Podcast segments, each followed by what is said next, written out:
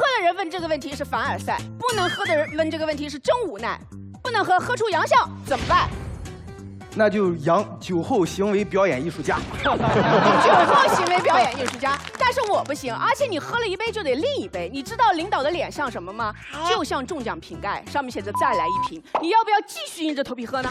喝怎么不喝？头皮就是硬。哎，对，你看啊，他就是喜欢喝酒。我看他头皮一点都不硬，他头皮松的像做 SPA。那你刚才为什么不主动敬领导呢？在这等着领导敬你。你喝酒不都得领导先举杯吗？为什么？我可以先敬领导表达尊重呀。你不是非常尊重领导吗？你等着他敬你，然后他敬你，你一饮而尽，是不是？那么能喝，先敬他。这这就是酒桌文化推广员给你普及普及。领导先带三杯，我们再喝。那是哪里的文化？我怎么不知道？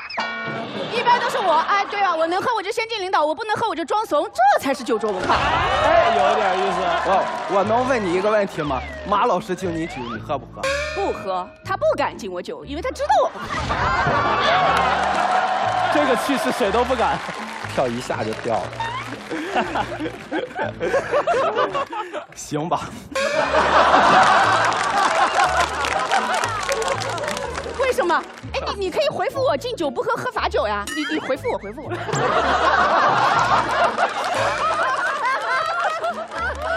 那就敬酒不喝，喝罚酒。我不喝。双方时间到，行吧。好，来，呃，每个人三十秒结辩，开始。那个，我也想成为舒儿姐口中的人，我替姐总结一下吧。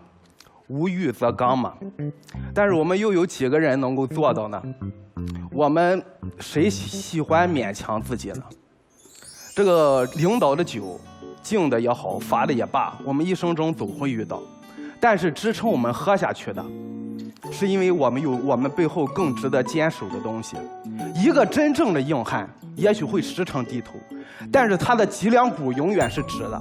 他撑起的是对生活的担当和对家庭的责任。耶，时间到。好，四十二，三十秒。四个职场真相送给大家：第一。